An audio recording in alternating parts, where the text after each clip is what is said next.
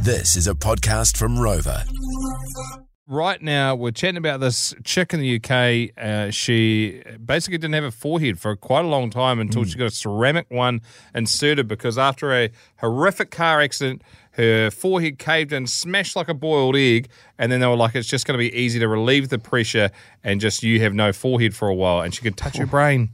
Um, Jane wanted to do what body part have you lost? I wanted to go slightly more niche Well, because because how many? How many? You go. Okay, cool, sweet. So, how many times have you heard about somebody uh, losing their forehead? I know of one person who's had had a car accident where their brain ended up on the bonnet of the car, It went straight across the top of their eyes. Ah!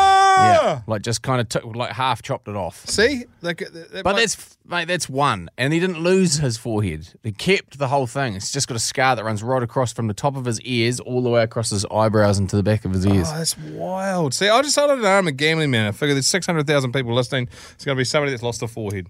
Um, well, there's actually two calls here. so, you know, this is basically a success. Um, Hello, The Rock. Did you lose your forehead? Oh, again, my, my head. I didn't really lose it. I just um stowed it in. Oh, How how did you stove it in? Jackpot, baby. This is what we're after, Jay. Your phone topic sucks. Okay. You lost, you lost your forehead. All right. What happened? A car crash. Yeah. So yeah, flipped my car a couple of times, and basically my head took all of the impact. Yeah. So like I've got a massive dent in the side of my head now, and all sorts of lumps and bumps all around it. But as you say, it's amazing what the human body can recover from. Because how many? What are the? How many? Um, there's about what is it? Three or four different growth plates on the human skull, I think, from memory. Did you? Which ones did you smash up? Um, oh, I smashed my temporal lobe. I smashed my frontal lobe, um, and a couple of other ones. Like yeah. That's pretty much. Basically, my whole head cracked open like a watermelon. Oh, my out. gosh. And then, um, so what was the recovery like? Did you have, like, uh, did they have to, like, how did they piece it all back together? How did they put Humpty Dumpty I back was gonna together say, again? How, how did they get hold of Um, all the they king's just- horses? They um, flew me down to Auckland because I was up in Kaitaia, and then um, just basically like flushed, like flushed my brain out, like all my head and stuff, and then um, just put a like a pressure gauge in there, and I was in a coma for a couple of days, or I think yeah, five days, and then came out of a coma, and yeah, should have like should have been like a vegetable or some kind of brain damage, but I seem to be all good.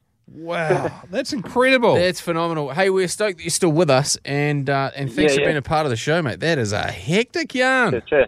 Yeah, see, all good. Cheer, That's brother. all, guys. Jesse, welcome. What happened? Hey, buddy.